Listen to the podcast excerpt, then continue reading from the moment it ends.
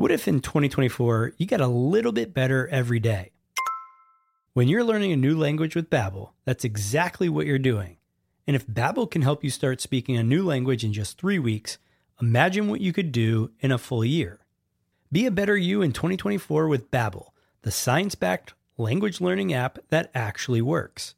Don't pay hundreds of dollars for private tutors or waste hours on apps that don't really help you speak the language. Babbel's quick 10-minute lessons are handcrafted by over 200 language experts to help you start speaking a new language in as little as 3 weeks. Babbel's convenient courses are helping me learn real-life conversation skills in Spanish. It's getting so easy to learn how to order food, ask for directions, or speak to merchants. Studies from Yale, Michigan State University, and others continue to prove Babbel is better. One study found that using Babbel for 15 hours is equivalent to a full semester at college. Babbel has over 16 million subscriptions sold. Plus, all of Babbel's 14 award-winning language courses are backed by their 20-day money-back guarantee. Here's a special limited time deal for our listeners. Right now, get 55% off your Babbel subscription, but only for our listeners at babbel.com slash SPP. That's right. Get 55% off at babbel.com slash SPP. That's spelled B-A-B-B-E-L dot com slash SPP. Rules and restrictions may apply. The podcast where we talk to smart people, but not necessarily done by smart people. That is an awesome question. This one goes down probably on one of my top five. Hey, I like nutrition. I like to eat food. This is the coolest thing ever. We're going to do this forever. I wish I paid more attention in that class. You know, I'm going to be honest, I don't understand that. As a man, I just I don't get it. Welcome to smartpeoplepodcast.com. Hello and welcome to Smart People Podcast, conversations that satisfy your curious mind. Chris Stemp here. Thank you so much for tuning in. Great episode for you. Listen, real quick, this is your last chance to enter the giveaway. Subscribe to my new podcast called The Week on Earth. You won't regret it. And if you subscribe, just take a screenshot of that, email it to chris at smartpeoplepodcast.com, and you will be entered into the giveaway to win either a brand new Fitbit or Kindle Fire sent directly to you from Amazon. We'll get your information. Uh, we will announce those in the next episode and via email. So, again, go subscribe to The Week on Earth, an incredible story based, highly produced podcast on the most interesting climate change stories around, including why toilet paper is killing the planet how we can take glass bottles, turn them into sand, and repair our shorelines, and how we save the ozone layer, to just name a few topics. Okay, let's get into our episode this week. We are talking to two incredible thinkers, so two for the price of one Jeremy Utley and Perry Klebahn. Now, listen, both of them come from Stanford's renowned Hasso-Plattner Institute of Design, also known as the D School. And they co authored a new book coming out probably as you listen called Idea Flow, the only business metric that matters. I want to talk to them because I see in today's world this need to continually come up with new ideas in a free way, in a non judgmental way that allows us to create new ways forward. And I know for me, sometimes it's tough because I'm always judging my ideas. And so I wanted to learn what's the key to creating new, better, innovative ideas that I can use to be more successful. And of course, how can you do it as well? As I mentioned, Perry and Jeremy come from Stanford's D School, where they draw upon their combined decades of experience leading this Launchpad accelerator and advising some of the world's most innovative organizations like Microsoft, Michelin, Hyatt, and more. So excited to bring this to you. Let's turn it over to Perry and Jeremy as we talk about their brand new book, Idea Flow, the only business metric that matters. Enjoy.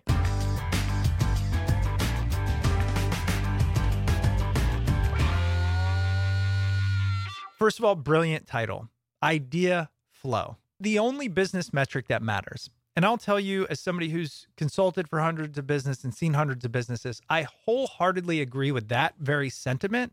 But here's what I find that that's what companies need and say, but they operationalize against it. They build an environment where they make it very hard to freely generate ideas and innovate to look long term. And they focus extremely short term, putting their people in short term thinking. And I'm curious if you have seen that and what the what your favorite antidote to that might be. We see it all the time. And what's what's uh, interesting is we we've had the pleasure to teach. So we teach these classes, right? We've got graduates leaving all the time. One of the classes that we uh, we run with a, um, a, compatriot at Stanford, Catherine Segovia, is uh, called D leadership, design leadership. So we send students into organizations to lead change. All right. And you think they go in all optimistic, and this is while they're still in school. We're very proud of it because they have that experience you know, they, they come back and say, it's really interesting in the meeting, nobody writes stuff down. You know, in the meeting, people are coming 30 minutes late to all this innovation. So I really want to brainstorm. We really want them to generate ideas. And we sort of go through that and then go through what are the antidotes. And there's there's not one. And the book is is filled with a lot of different methods. And if there's anything I wisdom I would sort of impart to your listeners is it not all the tools work for everybody. You know, it, it's it's figuring out the things you can do, and perhaps on the margins, meaning um, a lot of times in companies it's it's double delivery, and I'm sure you have experience with this, and your listeners do. I'm going to do some innovative stuff, and I'm going to do the PowerPoint that everybody seems to want to have, you know, that I need to deliver. So so that explore some of the tools, and we've done a lot of really simple ones. We can talk about some of those. And think about double delivery. You have to do both. You got to kind of live in both worlds. Do you feel that the need to do double delivery is increasing, or has it always been that way and we just always like to think it's harder today than it was? Well, Chris, I would ask you, what do you mean by double delivery? Let's make sure mm. we're hmm. using the same vocabulary here.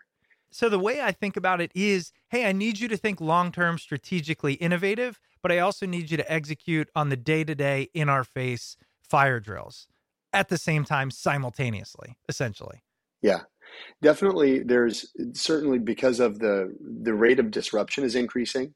I think there's a sense that everybody has to think a little bit long term, but no one is really freed to think long term.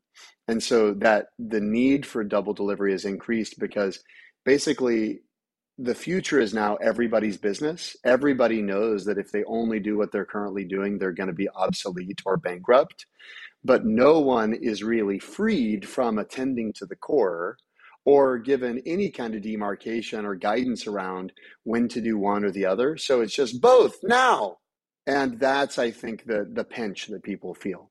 I feel like there's no change in sight. And so I think I'm begging for a little optimism from your vantage point, which is seeing the next level of leaders, seeing the current leaders, and the research in between. That's why I was excited to talk to you all will we ever get there to where people can use, you know, the prefrontal cortex, the thing that makes us top of the food chain and be really long term and strategic and innovative? The answer is we do all the time. And it's it's it's uh you can be more thoughtful about it and bring it into practice. I'm sure Chris you did some things to we talked earlier in the in the sort of the banter period to warm us up and get us all comfortable. Um, a little bit about sort of you read just enough of the book to be interested, but not enough you can go into detail with us. Right, you know what I mean? Right. And so so that's a creative act, right? And that's to me that's a really good example of some of the things in the you're you're able to ask interesting questions and be curious because you have a practice associated. That you know, and you mm-hmm. mentioned yourself like I don't spend an entire day reading the book. And that's you know what I mean? I but you figured out a creative practice that works for you to be a better host and have a better, you know, rapport with guests. And you built that practice over time. You've been thoughtful about it. And I think it's the, if there's an idea, it's to be thoughtful about your creative practice. And this is all the time with students. We'll say to students, what's your creative practice? You know, and they say, what do you mean? And then we talk about it. But if we had had that conversation with you, you'd say, oh, one of the things I do is read a little bit of the book, just enough to get the premise and just to get enough. So I'm interested in a couple of the lead in questions and I'm interested in some general questions. And then I'm actually going to be engaged in the interview. That's a practice that you built over time. I'm sure that wasn't, you've done hundreds of podcasts. That wasn't the way you did it initially. You know, and, and the advice to people is think about what is your creative practice? Or what are you doing? Are you, you, I, I, I love the story about you and your, your um, partner, John, you know, leaving right? That's we talk about that leaving and going to Arizona, I think, right? And just spending time away from the work to get the idea to do this kind of work. Yeah. That's a practice, right? And if you ever got really stuck, I'm sure you use that again in your life. That's something we talk about in the book is being stuck. It's a really good thing to think about how to step away. You can step away for 5 minutes or you can step away for 5 days. One of the things that we would that Perry's really getting at here is this idea of an ability. A lot of people think about innovation as an event um, or an activity or a workshop, a hackathon, a sprint, not to, you know, fire shots across the bow. But almost always there's an event rather than a capability. But what we would recommend for listeners is think about an ability that you've developed over time. Any you know hobby that you enjoy, anything you do, could be playing piano, it could be painting, could be a foreign language. One question is, how long did it take you to develop that mastery? Definitely a long time. I know in my case, I mean, you know, eh, if I were to just take this podcast, which I don't know if I've mastered, but multiple years to where I felt like I could get on and communicate with anybody. You're okay. Okay. So, so let's, let's break that down. The first part of the answer is multiple years, but this, the more important part, and actually the first part that, that, that you said was, and I don't think I've mastered it yet. Right.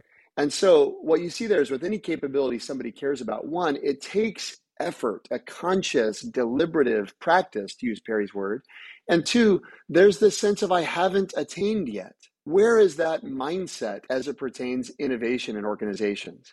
People go, there's like this, there's like this all hands email. We got a 30 minute emergency brainstorming meeting, you know, all hands on deck. And it's like people are frantically trying to like lick the water fountain to get COVID and go home, Yeah, right? Yeah. it's like nobody wants that innovation event. But who is approaching it with that mindset of a capability or a practice that they're routinely att- like if you play the piano you do your scales if you're a swimmer you swim laps right if you are an innovator what are your scales what are your laps most people have a blank stare and or they go oh yeah i did the workshop have you seen my linkedin badge i've got a linkedin badge and for us we go that's not how anyone who really thinks about an ability thinks about it and for whatever reason, when it comes to innovation, we have this like weird kind of, you know, collective hallucination that a LinkedIn badge suffices for an ability. What I'm hearing is, you know, innovation is a capability that needs to be built and nurtured just like any other, which I think people would go, okay. And then they'll say, so what I'm hearing from Jeremy and Perry is I have to find out what my processes can be, what my inputs can be to get me into this idea flow. But the other thing is, I get a sense that this is more than just like, put me in the right environment, call it a brainstorm, and I will use the part of my brain that is naturally creative. Like it, it you know, there, there's got to be some tie there in between where I started and this very corporate idea of like, call it a brainstorm, give us cookies and caffeine in 30 free minutes, and Right. we will all have ideas flow. Right. Well, it's like sit down at a piano and play me a piece of Mozart. Right. Right. Right. The piano's there, like the, the, the post-its are there, the whiteboard's there. The tools are one thing, and a piano's like imagine having like a grand piano in your living room. Somebody says, please sit down and play a concerto. And think about it, Chris. I, I give your listeners an analogy. They, if they're working in business, is you've got a toolkit, right, for your business. Largely, the toolkit is you know Microsoft Teams, PowerPoint, and email. You know that's that's kind of your toolkit. And you go in there and you're super versed with those tools. I know how to, you know, queue up emails. I know how to write a great email. I know how to do this stuff. I know how to look pro on a PowerPoint. I know, and you're you're getting better and better and better and honed and honed and honed. And as a result, you tend to go into the toolkit and grab that tool, right? I've got something for my meeting. I'm going to grab PowerPoint. I got a bunch of existing ones. I can quickly, tell you know, imagine a world where ideation techniques like brainstorming is just as viable a tool. And it's it's the thing if I, you know, if I go downstairs to my toolkit and I haven't used a, you know, pliers or something I haven't tool I haven't used in a while, I pinch my skin or I do something. It doesn't work that well the first time. And the part of the book is, you know, there's loads and loads of tools. And the, the interesting thing to me is the why of it. Like, why in the world does this matter? Why are we passionate about it? It's that, you know, the more we looked at research that, you know, this fellow Bob Sutton, Professor Sutton, who we teach with at Stanford, had done with Andy Hargadon in the ni- late 90s about the number of ideas needed to be generated to get to commercial outcomes.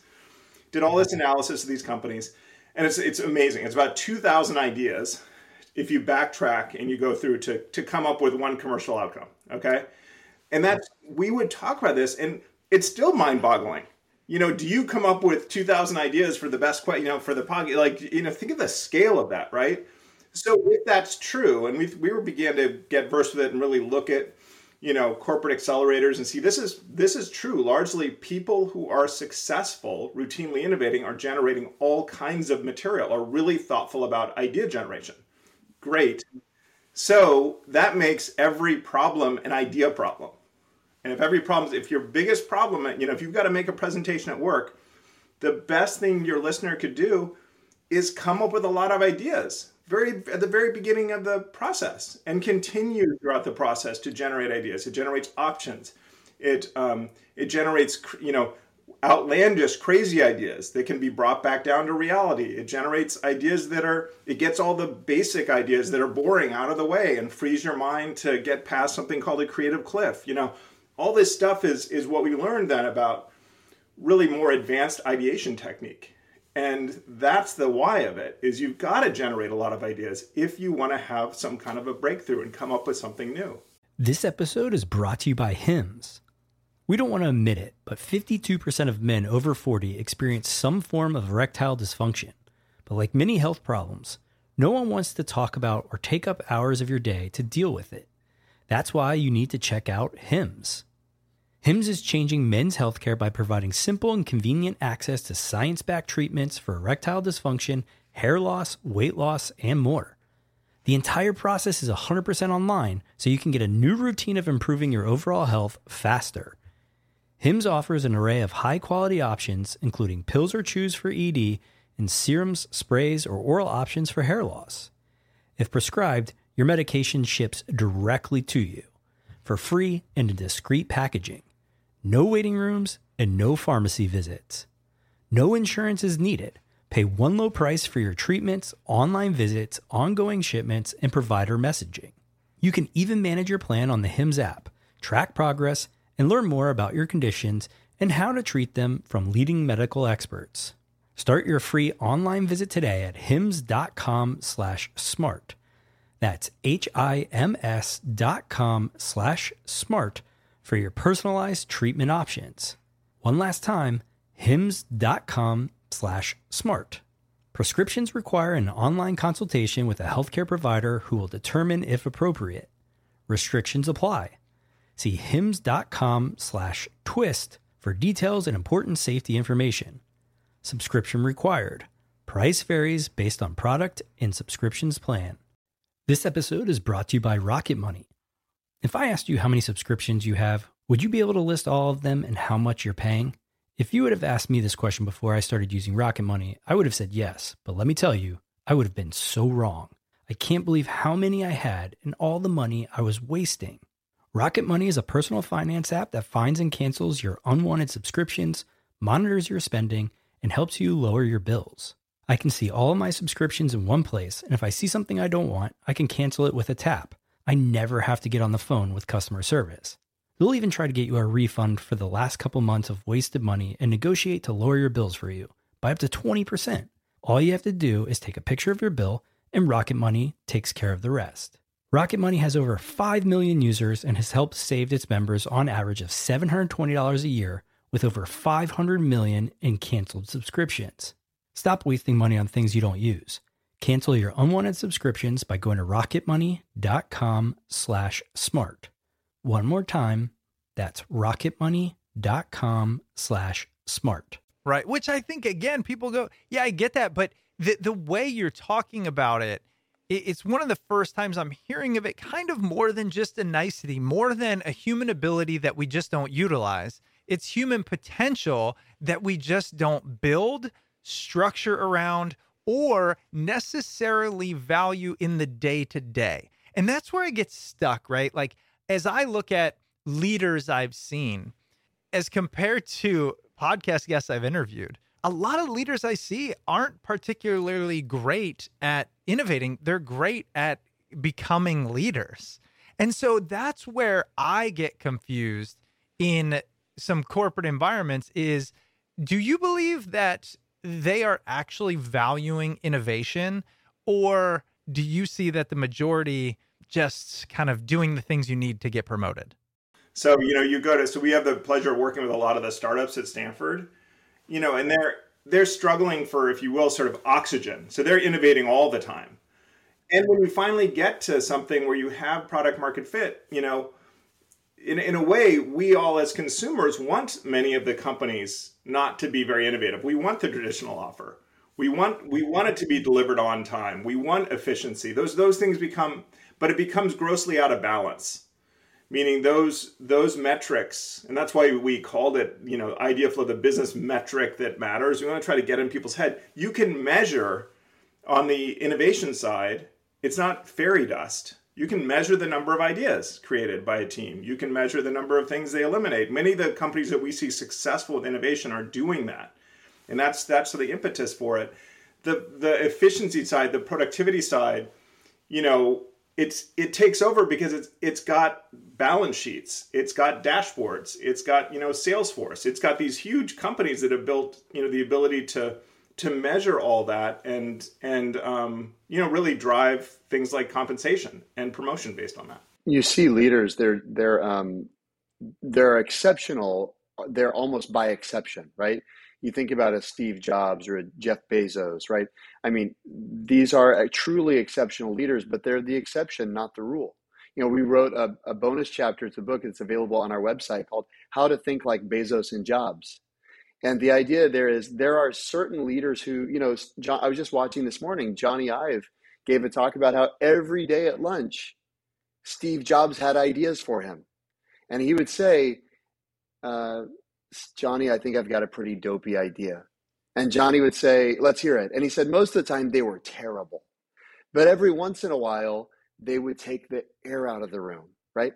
But let me ask you a question where is the leader who's willing to put out a ton of bad ideas? Ex- exactly. That's where Steve Jobs is different. That's where Jeff Bezos is different. I mean, when the kind of adult supervision came in to, you know, to try to run the place for a little bit there, I think it was a former leader of Black and Decker who came in as kind of you know COO management supervision. He said, in in my organizations in Fortune 500 companies, most people are, have 10 ideas a year. He's like Jeff Bezos has 150 ideas a day. He's like, I just can't keep up. And you look at people who are truly exemplary in their field, they're idea machines. And you're right to say that many leaders are great at executing a known vision. But if you look at truly visionary leaders, whether they call it idea flow, whether they know it or not, they have built like, um, you know, uh, Brad Stone, the biographer of Jeff Bezos, said that people said even back in his D.E. Shaw days when he was a hedge fund manager, he would he was keeping a note notebook with him at all times, and he, they said that he would frantically write down ideas as if they would float away if he didn't write them down. Right. By the our Perry and my mentor David Kelley was good friends with the late comedian Robin Williams, and he tells us the same thing. He said everywhere he and Robin Williams went, he's got a yellow legal pad and he's writing down stuff all day long. And it's easy to think, oh well, Robin Williams does that because he needs material. Well, do you know to Perry's point? you're an email aficionado. Have you ever thought you need material? I would argue uh, the question every email subject line is a problem. Perry said every problem is an idea problem, but nobody thinks of an email subject line as an opportunity to go, what are 10? What are 20? Why do I just write down the first uh, you know subject line that comes to my mind? Which research shows is very very unlikely to be the best subject line for that email, right? But we we just we just take everything as a given, and we go, yeah, Robin Williams can write a bunch of stuff down because he's Robin Williams, and Steve Jobs can have a meeting with his designer every day, unlike every other major CEO, and throw out dopey, dopey ideas because he's Steve Jobs. And Jeff Bezos has this habit, but I'm not Jeff Bezos, I'm not Robin Williams, I'm not Steve Jobs. And our premise is, well, do you want to be?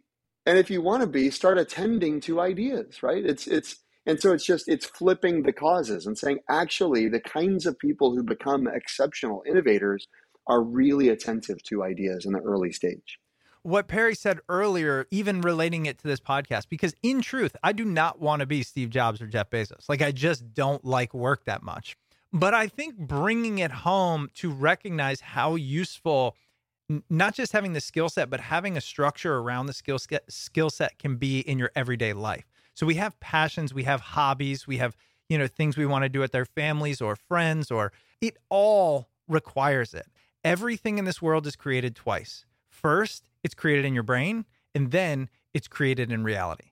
You're talking about let's create so much in our brain that the likelihood of it becoming reality is higher. It's going to positively impact us and those around us. And there's a way in which you can build this capability. And it's also just, I think that we've been focused so much on business. I I personally find it, you know, equally valuable in my personal life. You know, it's just having an approach. And, you know, I don't know if you have kids, Chris, but, you know, if you have kids, it's yeah. like, it's fabulous, right? It's all we talk about growth mindset, right? It's like, it's about asking questions, noticing things, being curious. You know, I, I think it's, um, I'm a better parent for sort of taking on these methods. And the other, the flip side is you're, you're sort of pushing on the business and all that. Is the so much of the world is not structured in a way that that uh, you know makes it hey this is great for this is a right time for ideation let's all get together and throw ideas around let's think about analogs let's let's you know take a trip to arizona with my best friend and think about things you know what i mean it's not like it's kind of like whoa you know but but if you think about those ideas and you're looking for places to apply them you know, I've been really a good example is I've been really thoughtful with myself or a family member to take a walk in the afternoon. You know, it's just like we can leave that and COVID kind of was helpful to make this now a ritual that's kind of, you know, it's like we can go take a walk and just, you know, take a 20, 15 minute, like whatever. And that's when the ideas flow about, you know, what are we going to cook for dinner? Or what are we going to do for a weekend trip? Or what are, you know, like there's there's all that stuff comes and it comes out of turning something into a practice and thinking about this matters. How am i going to and that works for me. You know that's not something that might work for everybody else but that works for me to say there's a there's a spot in the day that i want to do this thing that's tactical withdrawal that's stepping away from electronics. Just there's no phones there's no nothing and it's sometimes super valuable sometimes delivers sometimes doesn't but it's always it's a persistent um, practice i have and Chris, I mean, it's just worth it's just worth like putting it putting a pin there. Perry used the phrase tactical withdrawal. It's one of the chapters of the book. I mean, there's an entire chapter devoted to withdrawing from the creative challenge because the truth is, a lot of times our subconscious brain needs to be given the space and permission to work. And it actually only happens when we step away, right? Einstein famously, if he was stuck on a math problem, he'd pick up his violin right? Just like Perry picks up a walk, Einstein would pick up the violin, and there's loads of really great examples. Edison would take a nap in his thinking chair, right? There's tons of great examples, but the point is, if you feel guilty about, like if Perry felt guilty about taking a walk, it would not be an effective strategy for him if Einstein felt guilty about playing the violin, it wouldn't be. What and what we've tried to do is we've tried to almost give permission to folks to broaden the tool set of what are the available tools that I can draw on when I'm in a pinch.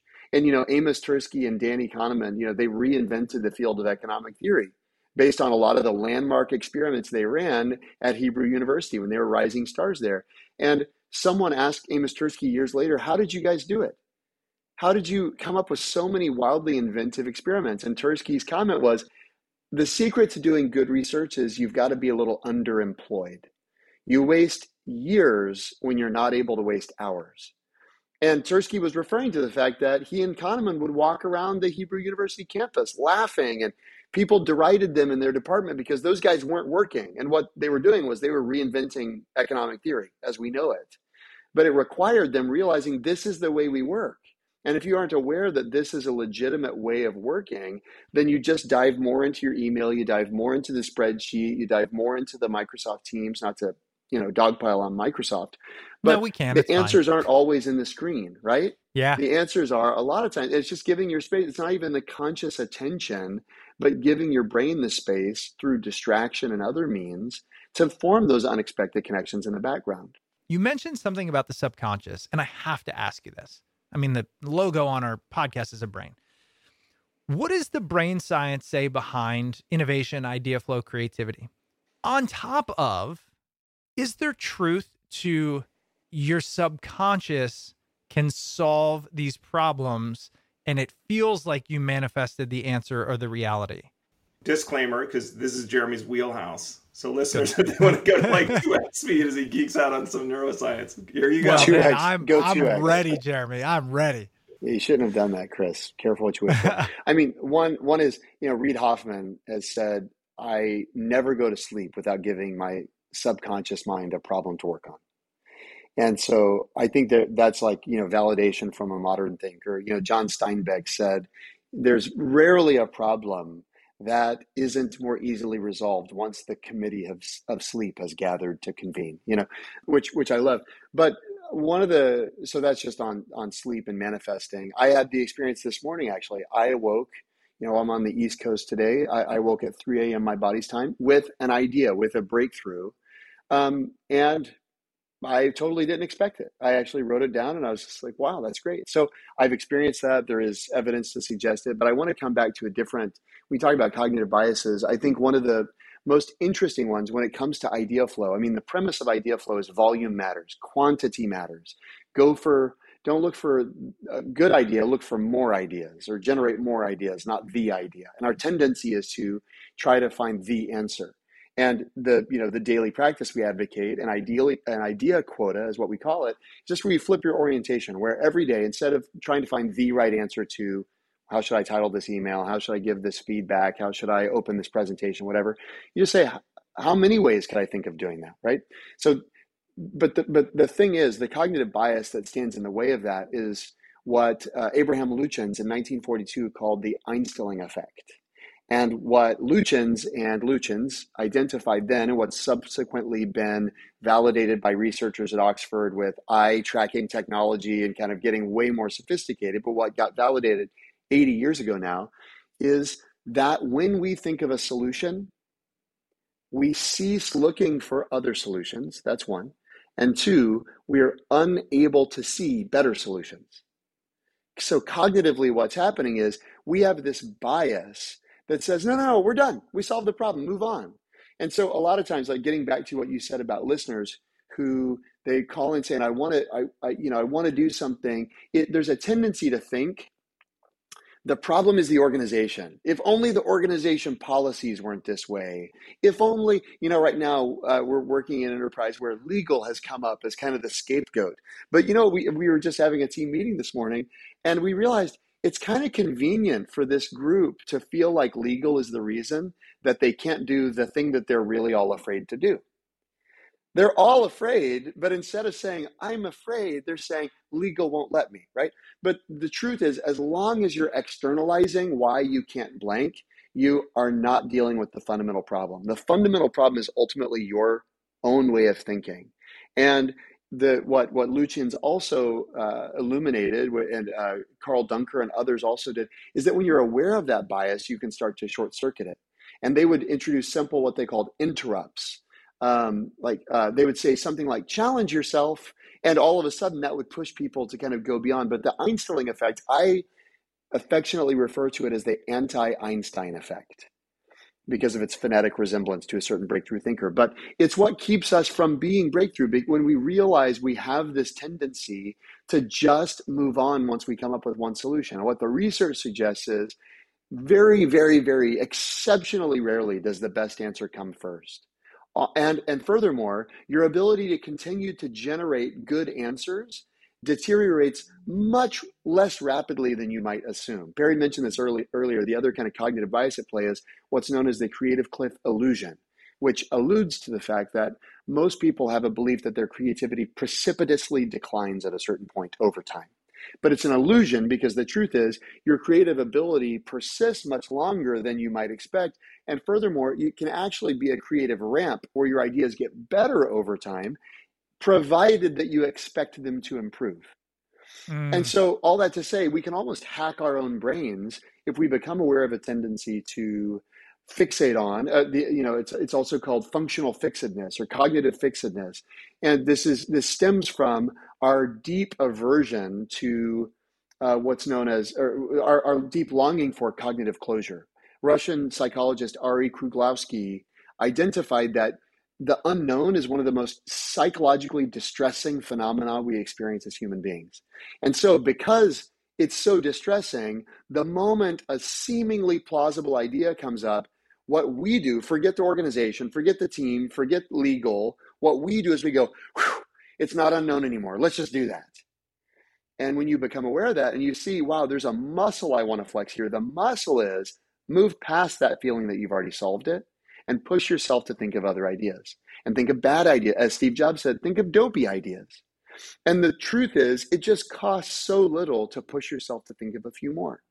You know, it's like we're friends with uh, John Cassidy, who's the founder of Klutz Press. I don't know if you've done like the Klutz Guide to Juggling or stuff like that. No, but, I haven't. You know, the, the so if you haven't read it, it's a great book. Comes with juggling balls and all. Um, but the whole first chapter is great for your kids, great for my kids.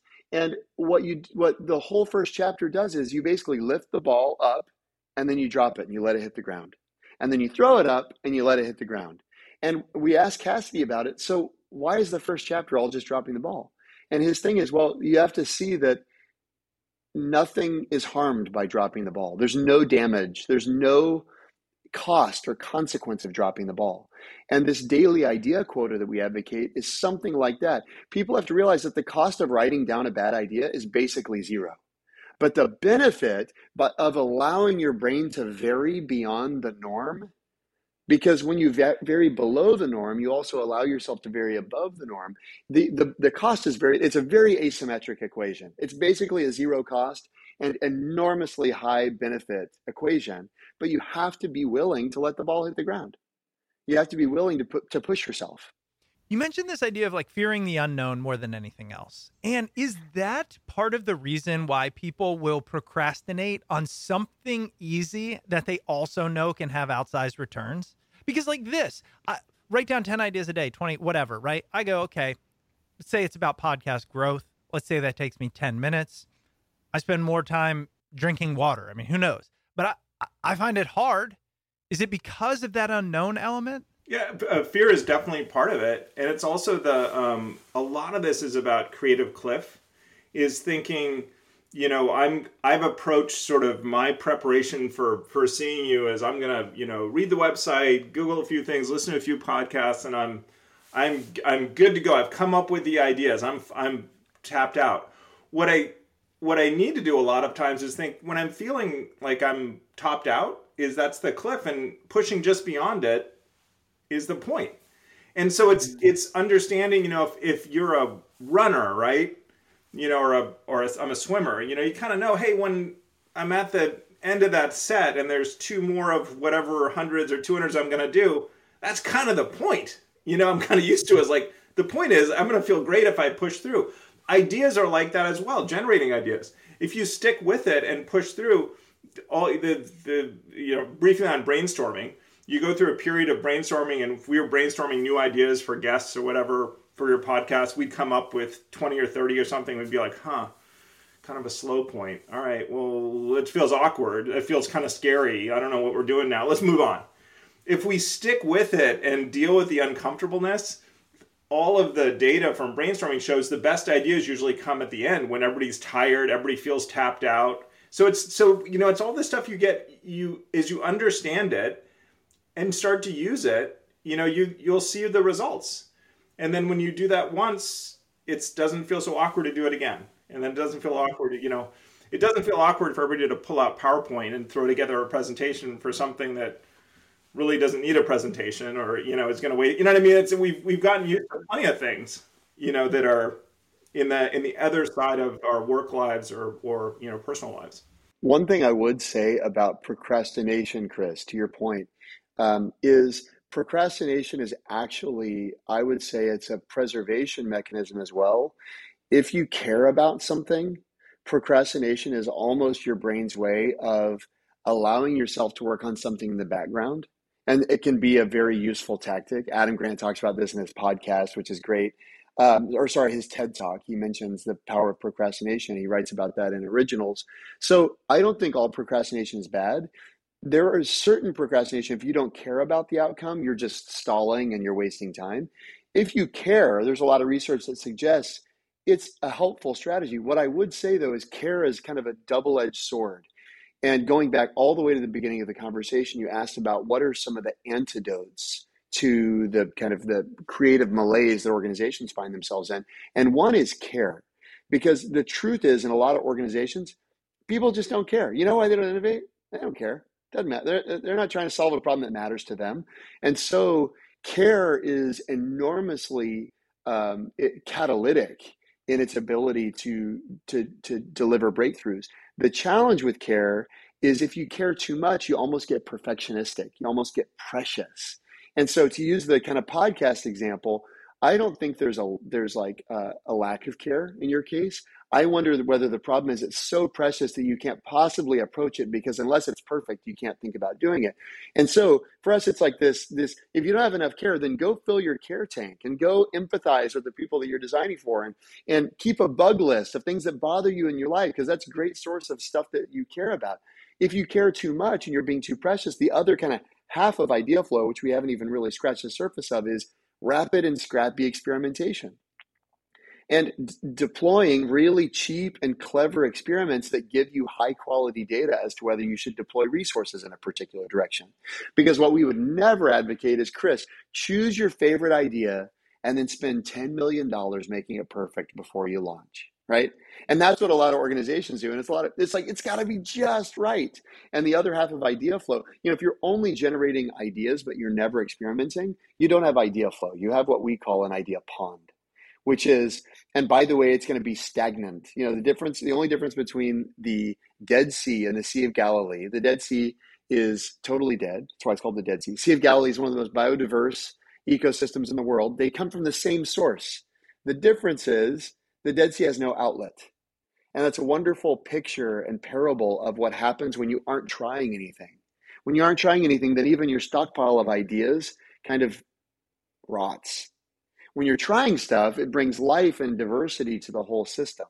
And so in your case, I would not that we've like talked about this much. My hunch would be there's probably more of a tendency towards perfectionism and preciousness that's probably keeping you from approaching the drawing board and there, what you need is a healthy dose of scrappy experimentation to kind of get things going again. Well, you're also now a psychologist. I, I mean, I just want to let you know because you you you absolutely hit the nail on the head. In fact, as we as we spend the last ten minutes talking about your favorite strategies, and and we talked about many thus far, but one I wanted to ask you was, I tend to ideate. I, I keep them in my phone, so I'm no Steve Jobs or Jeff Bezos, but I love ideas. Um, but I very quickly prove why they won't work, and then that yeah. demotivates me. I, I love your asking this, Chris. It's a one one other thing I was thinking about that's um, important for everyone to to think about is it, we've been talking about um, idea generation and idea evaluation being two separate things, and very often they become simultaneous for us as humans. Definitely at work, they become like you think of a good idea for something you're going to present and then you say it, right? You don't think about, hey, I'm sort of thinking about a bunch of ways to articulate this point. Maybe I'll jot a few down and then I'll pick one. And thinking about idea generation and validation being separate tasks. Jeremy talked about experimentation. That's and and too often we think, I got that great idea. How in the world would I test it? How much would it cost? Huh? All these things start bombarding that idea and trying to build it out into something bigger versus saying I'll stay with generation for a period of time. Let me let me think about and we can go through sort of different tools, but if that makes sense to your listeners, if you're if you're quickly thinking about, you know, how, you know, let's say I'm thinking about what to make for dinner. Oh, do I have the pan for that? Do I have the oven? Do I have the time? Do I, you know, then I'm not I got to think about like what are the 20 things I could make for dinner that might be really fun as a family? Oh, now that I have those 20 things, now let me apply, we call it selection criteria what could I do in the time I have? What could I do in one trip to the grocery store? What could I there's ask those questions, but separate those things. And that's a big part of the practice of, of generating ideas is thinking about generation being a separate task from evaluation. And I literally have a wall here that's ideas and a flat surface that's about I, tr- I try to think of it spatially is I put ideas up and if I want to work on something I pull it down and it's sort of like a mode. I'm sitting and processing, or I'm gener- I'm standing and generating. What's another that you find a very common roadblock that people face as it comes to idea generation that you find is always a strong recommendation? I, I pay attention. This is not even in the book. I wish we'd. I, it's been more thoughtful as I've used some of the techniques more and more. One of the techniques is about listening to novices, like you know, people that are new to something notice things that you don't notice. My reaction to that a lot of times just self effacing. Sometimes being annoyed, like, oh man, come on, like we got to get you know.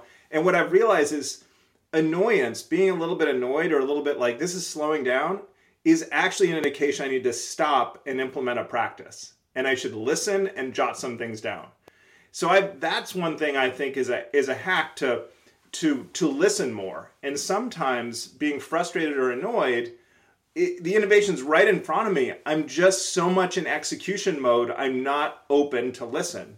And if I pause for a second, you know. And by the way, tip for your bonus tip for your users. This is great for marriage. If you're like ever know your work, is like I actually listen more. Yeah you know it makes you a better listener and you're actually taking in that material and going to use that material and I, that's one and it came out of this thing with um, this simple thing we cover in the book which is bringing novices into your work the best thing you could do if you are one of the not the best thing a good thing you could do to improve the podcast is take on a summer intern and ask them hey what did you notice about that podcast what do you think about the studio what do you think about the sound quality what do you think about this what do you think and just listen they'll they'll generate loads of new ideas for you.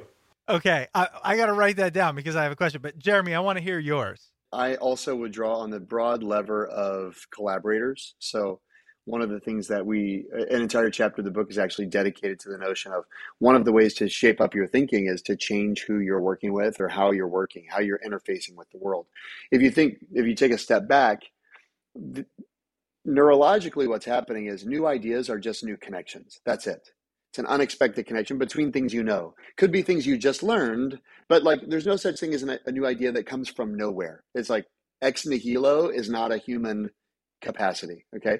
The only way we build new ideas is from component parts.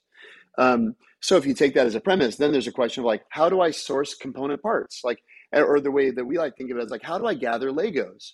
because like every conceptual input is a lego that i can try on in combination with all the other things i know right well so collaborators are a great way they just bring a different bag of legos every collaborator you deal with is bringing a different bag of legos now there's a question of whether you can find the right legos and combinations it's not to say that it's like magic but one of the things that ben franklin did which we love you think about the breadth of his impact in the world. I mean, not only was the, he the foremost author in colonial America, he's a foremost statesman and inventor, you know, from bifocals to the lightning rod to the Continental Congress, for crying out loud, right? The guy had just enormous breadth of innovation. You look at somebody like that and go, wow, if I had just thought of libraries, I would call my life's work done. If I just thought of the fire department, right? All these things this guy did, like it's incredible, right? Never mind printing money, right? Well, if you look at his life, one of the things he prioritized, and by the way, I would say as like a, as a hack to learning from people, the the um, look at the things they do regularly. That's a really good sample on what drives their thinking. And one of the things Ben Franklin did regularly, every week for 30 years, in fact, that's how regularly he did it, was he met with what he called a junto, which is his group of like minded artisans from other industries. And every week he met with his junto. He called it his Leather Aprons Club.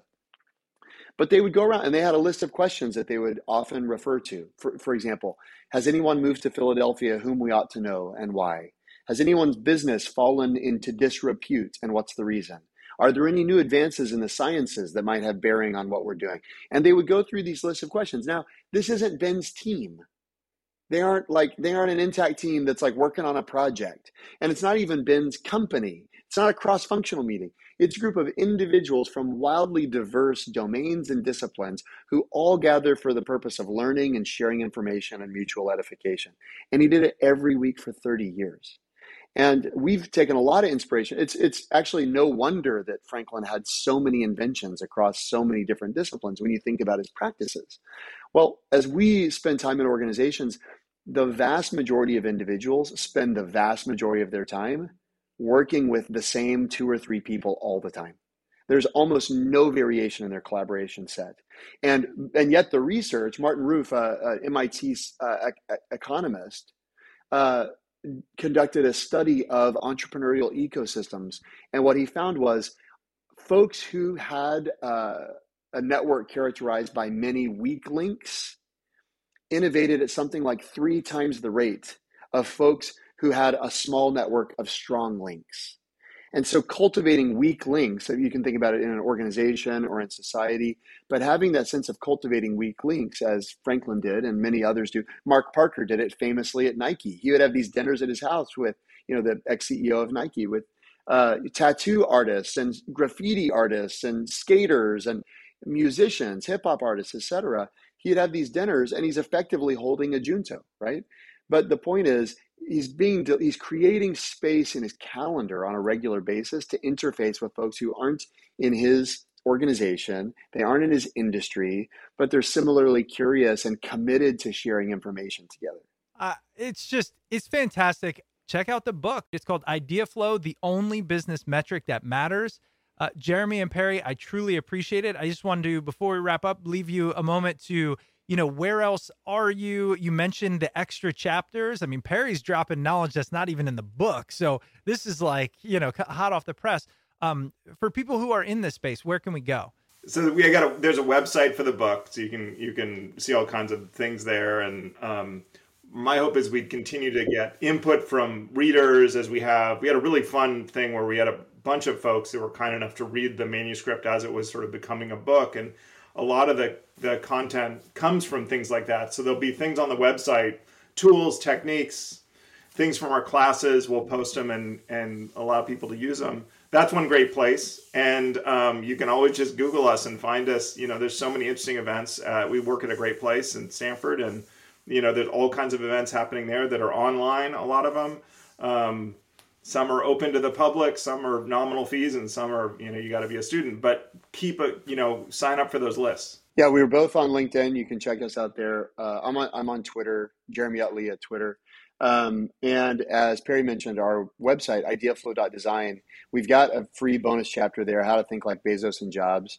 And we would love for people to check it out. We'd love for people to let us know what they think of the book. And we're eager to be transforming as many lives with this material as possible. So thanks for giving us the opportunity to share with you to, and your listeners today. This week's guests were Jeremy Utley and Perry Klebahn. The episode was hosted, as always, by Chris Stemp and edited by yours truly, John Rojas. Jeremy and Perry's book, Idea Flow the only business metric that matters will be available on October 25th, wherever books are sold. And now to the quick housekeeping items. If you'd ever like to reach out to the show, you can email us at smartpeoplepodcast at gmail.com or message us on Twitter at smartpeoplepod. And if you'd like to stay up to date with all things Smart People Podcast, head over to the website smartpeoplepodcast.com and sign up for the newsletter. All right, that's it for us this week. Make sure you stay tuned because we've got a lot of great interviews coming up, and we'll see you all next episode.